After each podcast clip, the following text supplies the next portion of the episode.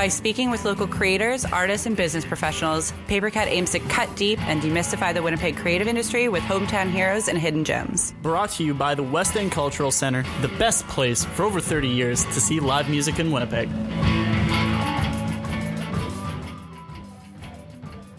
Welcome to Paper Cut Podcast. My name is Jared Goche. I'm Olivia Michaelchuk, and we are here with Jorge Requena Ramos. Nice. Nice. Yes. Very good. Tell us a li- little bit about yourself. That's your line. Sorry. That's what I do every time. Um, I um, am a multidisciplinary artist. Um, I'm a filmmaker, theater director, musician, um, photographer, and I've been living in Winnipeg for 15 years. I moved here from Mexico City, which at the time was the largest city in the world.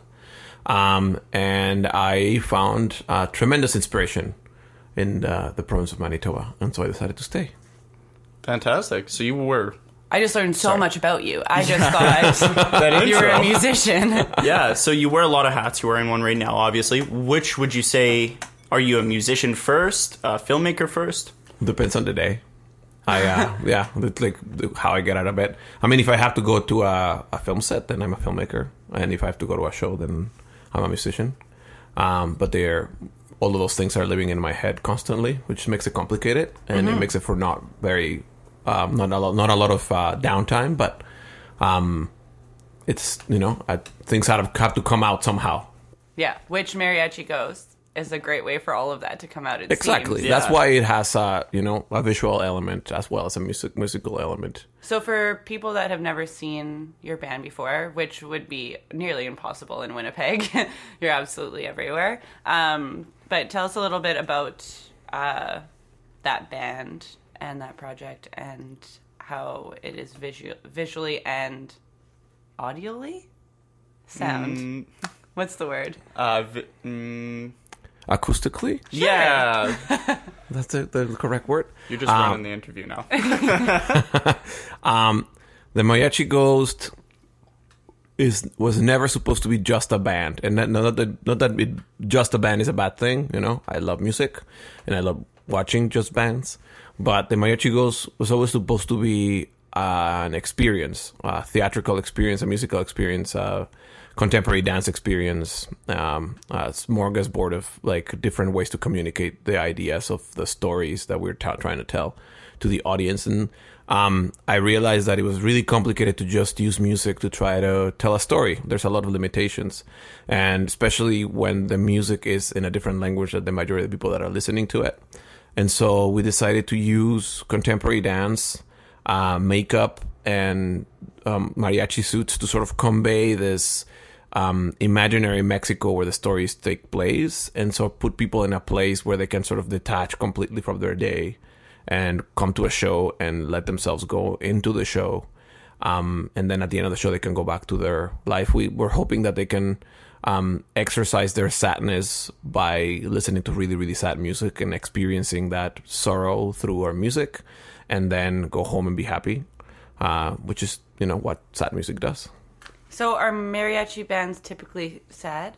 Um, Like, dep- what is the difference between, um, in quotes, mariachi band, like actually, and then mariachi ghost? Um, a mariachi band is a traditional Mexican style of music, one of many, um, that ha- that has become really popular in all of Mexico and Central America. Um, and the uh, mariachi bands, act, uh, uh, the name came came from the French mariage, and they're from an area in Mexico where there was a lot of French people, and they were actually wedding bands that had three or four people that would go to people's weddings and play at people's weddings. Um, and little by little, that style of music started expanding into different regions of Mexico and sort of acquiring other chunks of music that were in those regions and becoming a really complicated, intricate thing, kind of like flamenco in Spain. You know, it grew into this idea, um, and then it was cemented into the culture of Mexico through television in the 1940s and 50s. The idea of a mariachi band became um, this visually intricate, you know, big, huge sombrero and like, you know, like embroidered suits and very complicated things became um, um, a fixture of Mexican culture. And they actually added uh, brass section and they added violins and things that weren't normally in a band. They had been done, but weren't all there all the time to sort of cater to television audiences, and so they wanted themselves, kind of like the mariachi ghost, to be more visual and more attractive uh, to a broader audience, and so they added that. Um, it kind of mixes the Mexican sport of charreria, which is the Mexican rodeo. Um, that's where the actual embroidery of the suits came from, because those those guys actually embroider the suits like that, and it's actually leather so that they could be protected from the riding of the horse but they started becoming really intricate leather things and so artisans started making them. They got expensive and then the mariachis wanted to use them and, and it became that. Um, i wanted to use a word that p- put people in, in mexico immediately. You know like the majority of people understand what a mariachi is what a mariachi band is um, and the second this, the the word is there people are like oh, okay it's gonna be mexican music. It's actually been complicated because people think we're a mariachi band and we get requests to come and play people's weddings and like you know Really? confirmations and baptisms all the time Oh wow. um and uh and i have to explain actually we're a prog rock band so like we're we're not gonna you're not gonna like it the way you think you're gonna like it yeah. unless you have a bunch of 14 year olds there it's gonna not gonna be really yeah, yeah. Interesting. So, uh, so the ghost part of it is kind of like that sadder part because I imagine mariachi bands aren't playing like sad music at a wedding, or do they? Well, yeah, yeah there's there's there's definitely see the idea of sadness that a North American culture has. It's a very sort of one directional thing. Um, in Latin American traditions and in, in Spanish traditions and like the the Gitano traditions, the Roma people that live in Spain, um, the idea of sadness is always a part of the idea of happiness and there's never just a straight sadness it's always like a complicated sadness. There has to be a, a reason why that sadness is not just utterly sad right? Um, and sadness is a condition of life. So there isn't per- a perfect love. There isn't a perfect love without sadness right? There isn't a perfect experience that doesn't include more than one experience um, uh, more than one feeling. And so mariachi music can be just jolly and happy and you know like one one dimensional in that way. And that's like kind of the tourist stuff that you get when you go to a like a tourist spot and they're playing songs.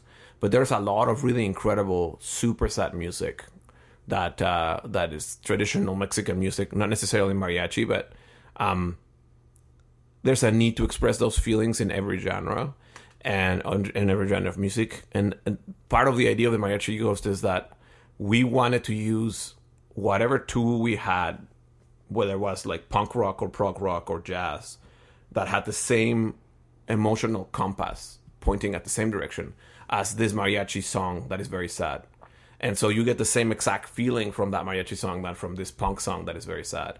And when you put them together, even if it doesn't make sense musically, quote unquote, or like the genres are not, you know, obviously um, easy to to mix, because the emotional um, idea is there, it's so easy to do it because you know th- there, there there's gonna be a way to do it because the emotion is right, and so that's kind of how we came into that.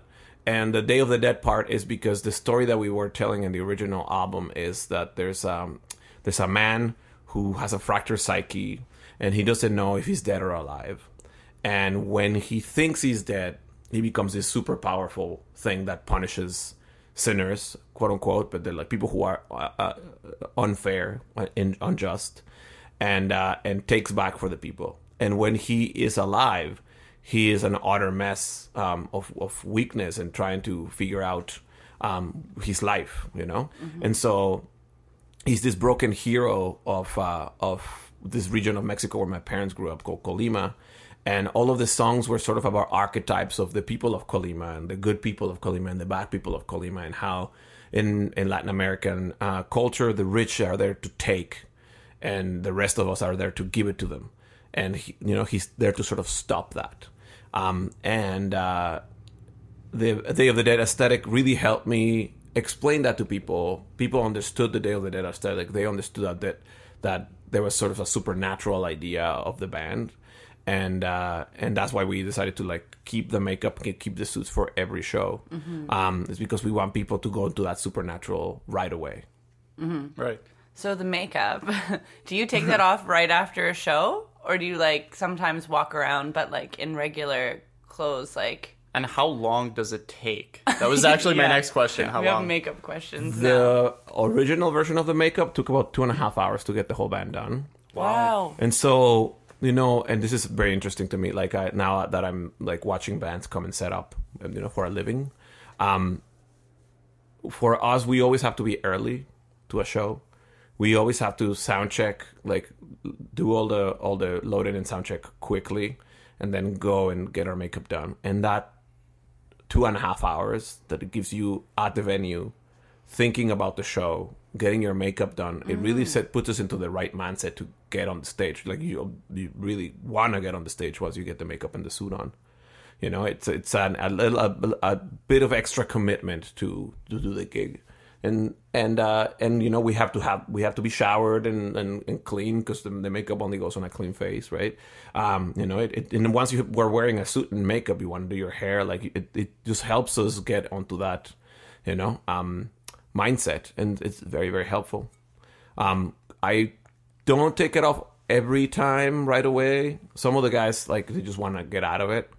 Um, and it's not it's not we use really expensive makeup. It's the same stuff that the Cirque du Soleil uses. Um, but I enjoy actually having it on and like walking around the crowd with the makeup. And, and I've met people that have met me at shows that we've talked five or six times that I then have shaken their hand without the makeup and they don't know who I am. Really? They're like, uh, you seem familiar. I'm like, yeah, I'm Jorge from the Mariachi Ghost. And they're like, oh my God, I could not recognize you without the makeup. I've Right. actually seen you walking around. I think it was at the pyramid in full makeup, and I wouldn't have been able to tell that this was your real face.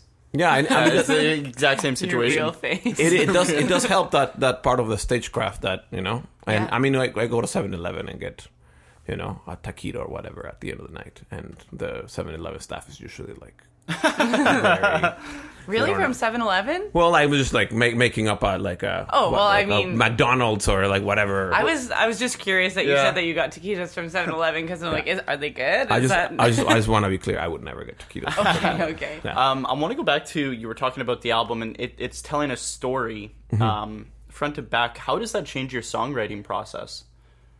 Um, it makes it a lot more complicated because the music and the dance and the makeup and the suits are there to serve the story. And so um, the last album, the new album, took um, seven, almost seven years to write Wow. because first we wanted to use new influences, more traditional Mexican music, expand the idea of what traditional the, the traditional genres that we were using in the music. People in the band had to learn those genres, right? Like learn to play them well so that we could then dissect them and put them into our music in some way, shape, or form. And um, a lot of them had to like learn more Spanish, and then we were trying to create something that was in the almost in the genre of magical realism, which is a literary genre from Latin America. And in order to understand that, they had to read magical realism books, and so it's, it was more like a PhD dissertation than an album. We had to do a, a, a lot of research.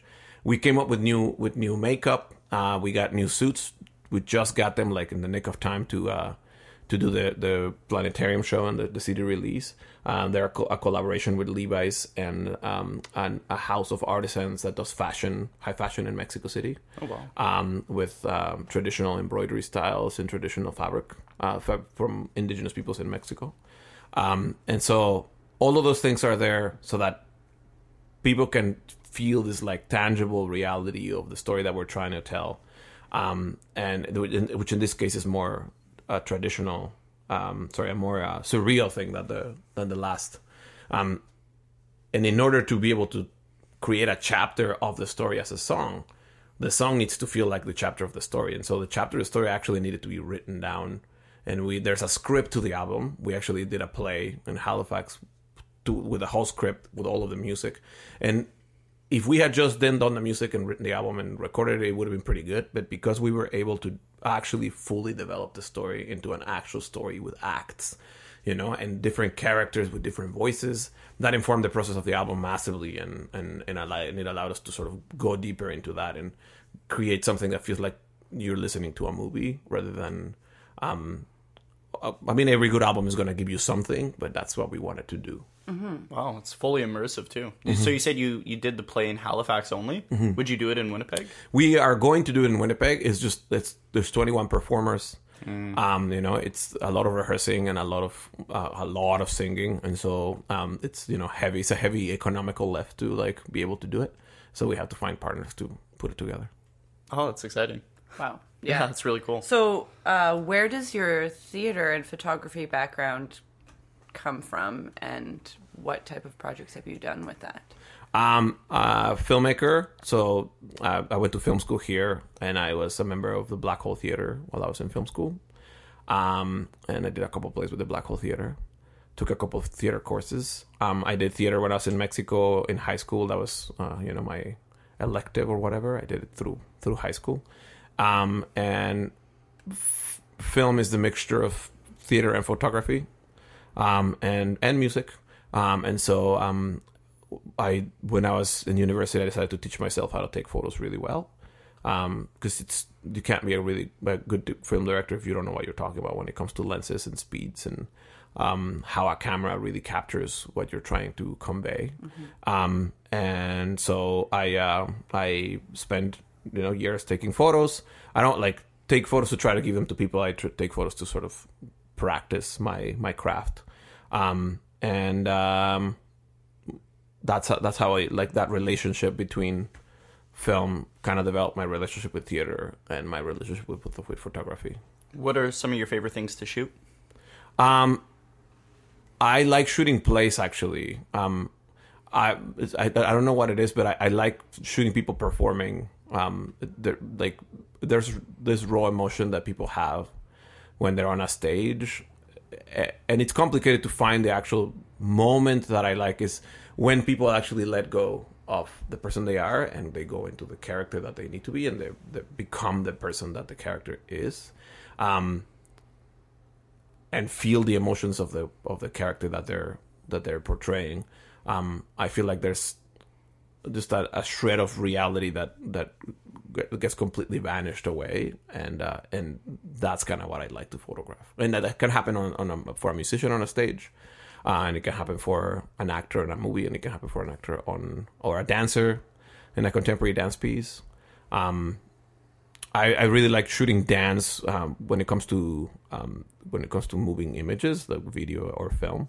Um, there's the mechanics of the body are so interesting, and, and there's so much there's so much to say without words, and that's just incredible to see, and, and I like to capture it as much as I can. Uh, so, the relationship between you, your lyrics, and the dancer, your dancer, um, is there, is that scripted as well?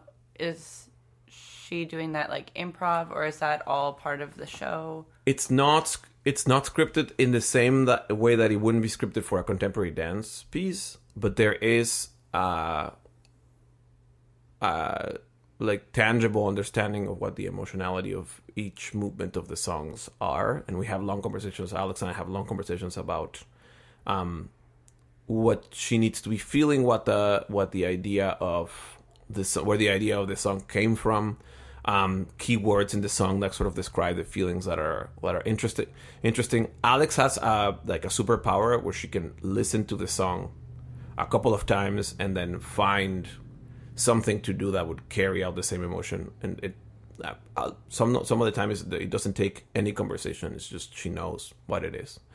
um which I, I don't know that I don't know that every dancer can do that. I, that's something that Alex can do and I know for sure. Um and it's an experience the, the work that she does in front of us is complicated for for us to see when we're playing when we're performing um, but we've taped so many performances and just kind of watched so many performances to the to a point where we're like we just know Alex is going to do the right thing Yeah. um, she's never done the wrong thing, um, which is as a as a director, you know, that directs performers.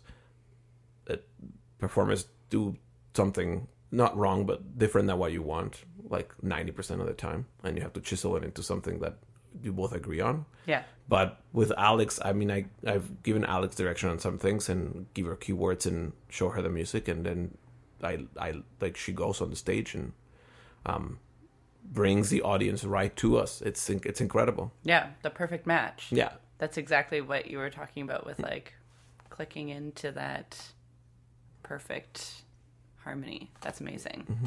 So, do you want to talk a little bit about West End Cultural Center sure, and your position there? sure. You're brand new. Congratulations. Thank you so much. I'm brand new. Um, although I'm not new to the West End. We played there maybe six or seven times. Um, I've been there to shows many, many times. Um, I live four blocks from the West End Cultural Center, and I love music, so it's very accessible to me. Um, touring uh, with the band, playing in different festivals and stuff like that. Um, I made a lot of friends with uh, musicians that come to play at the West End Cultural Center. There's a an, um, an air of respect for the venue and what we do um, all over Canada, and so that was a, a part, I thought something I wanted to be a part of. Um, you know, Ben Caplan, Terra Lightfoot, like people that are that I have love love and respect for, Tanya Tagaq, that I've hung out with in social situations that I've come to see play at the West End Cultural Center, um, that are taking over stages all over Canada and the world, and we get to have that in Winnipeg. Um, and so when the post came up uh, for the job, I was like, this is something I would I would really love to do. This What's is the something- position? um, I'm the artistic coordinator. So basically, I um, it's my job to outline what the artistic direction of the venue is going to be. Huge.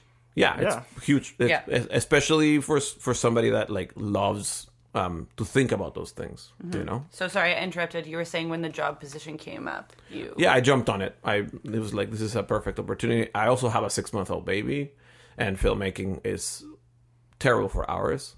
Um, it's very satis- satisfactory as, as an artist if you're um, doing it for your own ideas, but um, it's very terrible for like family life. And so I decided to sort of put it to the side for a little while. Not completely, like it's kind of impossible for me to stop doing other things, um, but um, you know, dedicate myself to the West End a little bit. Well, and this is also a way for you to be able to organize, direct, you know, and you wear a lot of hats, and this is, I guess, a way for you to still be able to have that kind of direction moving forward. Mm-hmm. That's really cool. and collaborate with other artists, which is Right. really the the interesting part. So, what is your artistic vision slash direction for the West End? Is it the same as it's always been, or Um, a new approach? I mean, my um, the way I think of music is I think that that um, we, I think we need more diversity, and not that the West End hasn't done efforts to to showcase diversity, but I think we need more um, first person peoples of color that are doing stuff for themselves to come into the West End Cultural Center and do things. And, and there's a there's a two tier thing that is related to that. Is one is we need to find those artists that are already working, and two is we need to help artists that are already in Manitoba that are coming from all over the world that don't have a platform, and help them acquire the platform and pair them up with uh, you know uh, well recognized musicians to put together shows um, and develop their own careers musically so that we can have that in our city, uh, which I think is incredibly valuable. Um, I want to do a little bit more theater at the West End, which is complicated. Theater theater shows are much more complicated to put on than, than music shows, um, and they require a lot more time and effort and money. But um, it's also that it's, it's something very important for for the neighborhood um, Winnipeg Central to have, um, and very valuable for to sort of explain diversity and to help us achieve par- parity and stuff like that. Is uh, like th- theater carries a lot of weight, um, and it uses a lot of performance, which is also really great. You know, the, the, how many artists you have on the stage increases by a lot. Um, I have a lot of respect for the the work that the western has done. It's you know a well recognized folk venue. Um, every folk artist in the country has played it and wants to play it again. Um, but I also want to expand uh, the idea of what that means. Just like, like I, I'm not, I don't believe in genre in music. I feel like labels are restrictive. They're shackles for artists that you know if you have to if you have to just perform in this particular genre, uh, restrictions you're restricted. That's that's what it is, right? If you only play punk music, you run run out of tools the second you start playing a jazz chord. You know, and people are gonna not like it because it's not punk, right? And so I I kind of want to shatter those walls and bring acts that are more um, that are more mixed in in genre and mixed in um in culture like uh, when's the last time you saw a filipino band play anywhere in winnipeg and we have 13% filipino population and Right. you know 13% of the of manitoba speaks tagalog at home right? And that that's not something that the rest of us are exposed to. Um, it's just one example of things that I'd like to do as an artist to help artists that are Filipino come into the venue and do music in Tagalog, and so that we can all experience it, and it'll make our brains grow a little bit, you know, and it'll tell this that generation of young Filipino artists that it's cool for them to be themselves. It's cool for them to be who they are at home, um, which I think is really important. That's amazing. Yeah, that's fantastic. I had a question that I lost in this amazing. Uh, well, I do have one more Yeah, go question, for uh, and for it was sure. kind of touching on when we were talking about the band earlier. Did you ever have a chance to bring them to Mexico? Uh, we haven't yet. Um, it's Mexico. Mexico's post-colonial understanding of what Mexico is is really complicated. Like Mexicans want to be not Mexican Why is that? because we were during colonialism we were taught that being Mexican was below being European. And so there were there were incredible efforts to make Mexico more European. Incredible efforts to make make Mexico more European. So when the Baroque was going on in, in Europe, there was a Baroque version in Mexico called Churrigueresco, which is more Baroque than Baroque. We wanted to be more Spanish than the Spanish, more Italian than the Italian. And so um, now Mexico wants to be more American than the Americans in a way. And so when and there there is a movement of revivalism of culture that is really cool and has sort of taken root in, in this, the the core of Mexico City and where people are like really proud to be Mexican and they explore their identity as Mexicans and uh in in that way but that also means you know i'm mexican and i like punk rock and i that's punk rock is mexican and it's mine and you can't take that away from me. So when you tell them that they should listen to the mariachi ghost that's not what they want. They don't want to think about mariachi. They don't want to think about traditional stuff. They want to think they want to move forward into the future. And so in a way the fact that we're honoring traditions has actually kind of hurt us in the mexican market because because they don't understand with just the name of the band what we do. Right. Um, and so that's a bit of a marketing challenge for us. We have to go to Mexico and play shows, which is very expensive because there's a million of us, and uh, and showcase our music to to an audience that is bound to fight it before they understand and like it. Um, and we do have some fans in Mexico, which which we're very thankful for. And you know, there's uh, I think our second biggest listenership is in Mexico. Our first biggest listenership is in Peru, which is very interesting. Um, I don't know how that happened. Um, and so those people are hopefully going to help bring us there. We know that in the internet and uh, like in like online circles, the band is well recognized in in Mexico, but radio tracking like it's like nothing. And radio tracking in Mexico City, like any radio station has 100, 200, 300,000 listeners daily, right? So if you're a band that gets played on the radio regularly, you probably have a million followers on Spotify. Radio is really important in Mexico, and so we haven't been able to crack that nut. Interesting. That is Wow. all things that I would have never guessed. Which Yeah. is why we have people on the show. Yeah, this is And what ask we some questions. wow. It's almost like we know why we do this now. yeah. So, what is your next year looking like with um, your position and the future of the West End Cultural Center and the band, and maybe hopping back on some of your theater stuff again? Yeah. so um, the Did I theater just play, describe the whole theater next play will have will have will happen at one point. Um, we the for the West End Cultural Center we just la- launched Winterruption, which is uh, our winter quote unquote festival. Um, it's just a collection of shows that we're working on with uh, Real of Winnipeg and with uh, the Goodwill um, and uh, XQs. We want to bring people to the core of the city. We want to bring people to the West End, and we have Coleman Hell and Jon Bryant, and we have Alex Marr coming from Vancouver and Evangeline Gentile coming from Toronto.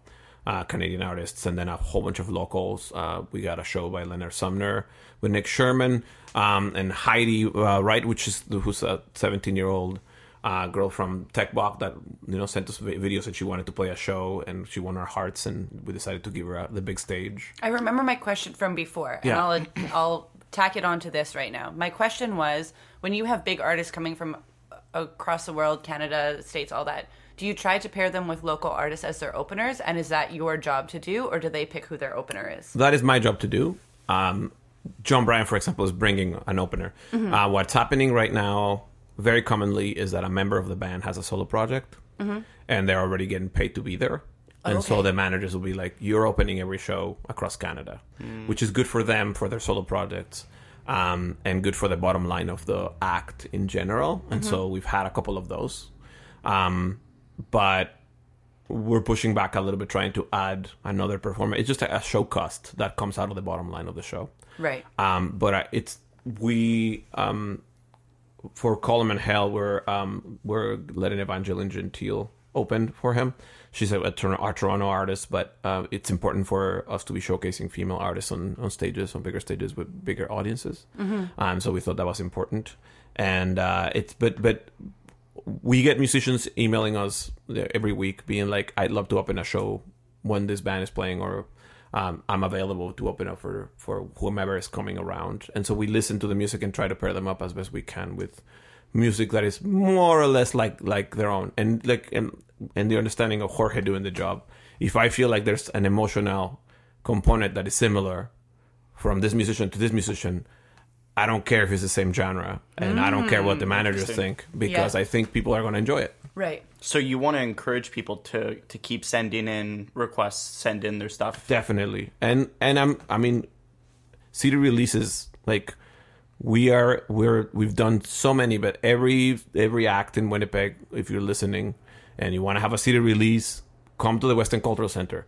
The reason it's important for you to do that is because our mandate is to help artists develop their careers and we are able to take a bit more of a risk than other places without you know shooting down anybody. Every venue in winnipeg is cool. Um, but also we will show you we will open the the like spreadsheet of how a show works so that when you're on tour you will know what those spreadsheets look like so that you know like we're, we'll help you develop those skills usually managers do that but it's great for musicians to know that That's some Yeah. valuable knowledge. It's yeah. like a bit of a wraparound artist support. That's so cool. right. So, uh, what would be the best way for them to contact?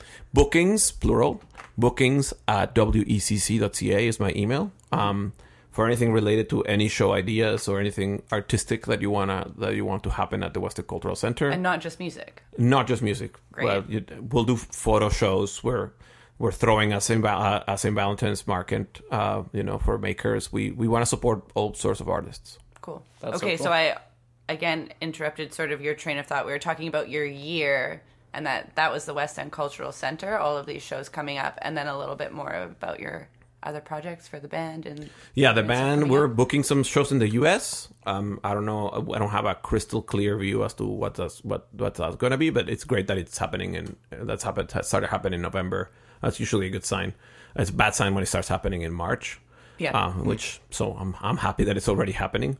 Um, and it'll like the the reason I I'm still gonna go play shows and tour and do, do festivals is because it's actually good for the West End um, for me to be exposed to other Canadian acts and other musicians and I be in touch with them, have their phone number, you know, go see their shows, know exactly what they're playing, um, and uh, and bring them over. Mm-hmm. Awesome. And one more question, which I didn't ask, and I'm so interested. How did you learn how to sing, or where did you learn how to sing, or did someone teach you how to sing? Because Um, it's incredible. Thank you. Um, my can mom's a choir wail. teacher. my mama, my mom is. I mean, she's not a musical. A, she's not a music teacher. She's a choir teacher. She teaches choirs how to sing. She's in the magisterial choir now. and She's retired. Um, she won the national national anthem competition a couple times with her choirs, and uh, she was very a very strict teacher um, of singing when I was little. Uh, singing was very important in our house. Music was very important in our household. Do you have siblings? I have two siblings. One is um, an outright musical genius. Wow. Uh, and my sister only plays keyboards, but she it's a, it's a part of it's a part of her life. Yeah. Um, yeah, my my brother, um, he's art his artistic name is Klimt Young. You can find him on YouTube. He is a Japanese speaking, Mandarin speaking jazz artist that reclaims traditional Asian music and rebuilds it as jazz. Whoa. It's very complicated and super nerdy. Um, and he Is that where the genius part comes in? he plays every instrument. Like he's never not been able to play an instrument. The first time you give it to him, he'll know how to play it. I don't know how. Like it's like here's a violin, okay. Here's a saxophone, okay. Like I don't know exactly what happens in his brain. Wow. Um, and even if he doesn't understand what the mechanics of the intr- int- instrument, if you like walk away for 15 minutes and come back, he'll be playing it. Hmm. Um, and so he plays everything on his on his YouTube videos. He's like a one man orchestra. That's thing. incredible. Really? So do you guys draw inspiration from each other? Yes, I mean the other thing is like he's my younger sibling and he doesn't want to be like me. So he's making yeah. great efforts to be very different. it's the it's so much easier to be the older sibling because you can do whatever you want. And Yeah. then Yeah. If he wants to go the other way, that's he has to push. Yeah, that's his own thing. Yeah. That's so interesting. Yeah, it's very interesting. So then, can he sing as well? He can sing as well, yeah. And he he's uh, he was never really attracted to singing. In recent years, he started doing it because he wanted to use his Japanese and Mandarin skills, Japanese and Mandarin skills. And he's doing like polyphonic, like when you two parts of your throat are engaged at the same time, Wow. so that you can like super high notes and super low notes. Um, again, he figured out how to work the instrument in Yeah. a very nerdy way, and so he's that's what he's doing. But he's not in Winnipeg. He's not in Winnipeg. He's in Mexico City. He he wanted to move to Winnipeg when he was younger, but again, older brother already did that. Oh, yeah. it He's doesn't wanna moving to like you. Taiwan, I think. Yeah. Fair. Well, Amazing. thank you so much, Jorge. Yeah. Thank you. Um, yeah, this was amazing. Yeah, so much information. Thank you so much for sharing all Thank of that you. with us. Appreciate come it. ha- man. come hang out at Winterruption. Yeah, Oh, yes. absolutely. I'll be there. My good friends own XQs. Ah, so great. I'll Yeah. be there regardless. There's But some the really shows great so shows. good. at shows look so some venues, good, Yeah. Yeah. It's it's getting bad. I was just talking to um, Adam Soloway like yesterday, and I was like, "You need to stop putting on all these good shows. Like, you got to do some duds, so I don't have to go to them because I can't afford Save to a little do bit this of money. anymore." yeah. Yeah, and he's like, "Well, y- you can miss this one and then go to this one." And it's like, "No, I want to go to all of them. Yeah. Like, stop making good shows." So See, this we didn't have be so enough time cool. to make a festival ticket this year. Yeah. To actually work out what the festival ticket would look like because it's economically is complicated mm-hmm. to put together yeah. a festival ticket. But um, next year we'll be able to put together a festival ticket where you're just walking around the West End and you can go to different shows and we'll time them so that you can be walking around Oh, the neighborhood and watch so cool. different shows. Oh my which is why this Montreal Jazz Fest is so cool because like the whole core of the city is Montreal Jazz Festival. And Yeah. you can just walk around and they actually time the stages. So like there's a stage here and another one at the end of the block and you'll finish this show and that one will start and so you have to walk to that one now. You know, and so that's kind of what we want. That's great that there's a person that lives in the West End that's you Yeah. trying to do this because uh, there's even in other neighborhoods around the West End, there's such a stigma. I work in the West End too Mm-hmm. at Spence Neighborhood Association, so a block away from you, and it's just like this. Some of those stigmas are just so wrong, and Yeah. all of these things, like so much culture, and it's so wonderful. And having someone that actually lives in the West End that's going to be putting on a festival like this and planning things and saying, you just walk to the end of the block, and that's fine. Like that's just Yeah. Like I'm not afraid to walk around in my neighborhood. Yeah. Well, the people tell me they're afraid to come. It's like I don't know, man. Downtown, like, mm, like it's the, it's just the coolest part of the city. I'm sorry. It's so cool. yeah. There's just more people there. Yeah. That's just that's, that's, like, is there any other place that you can get shawarma and then cross the street and get pho no. in Winnipeg? I don't think so. And like the best pho. And like, Yeah. that's why, yeah. Yeah, it's unreal. Thank you so much. Thank you. again. And thank, you for cutting deep with us on Paper Cut Podcast. Thanks.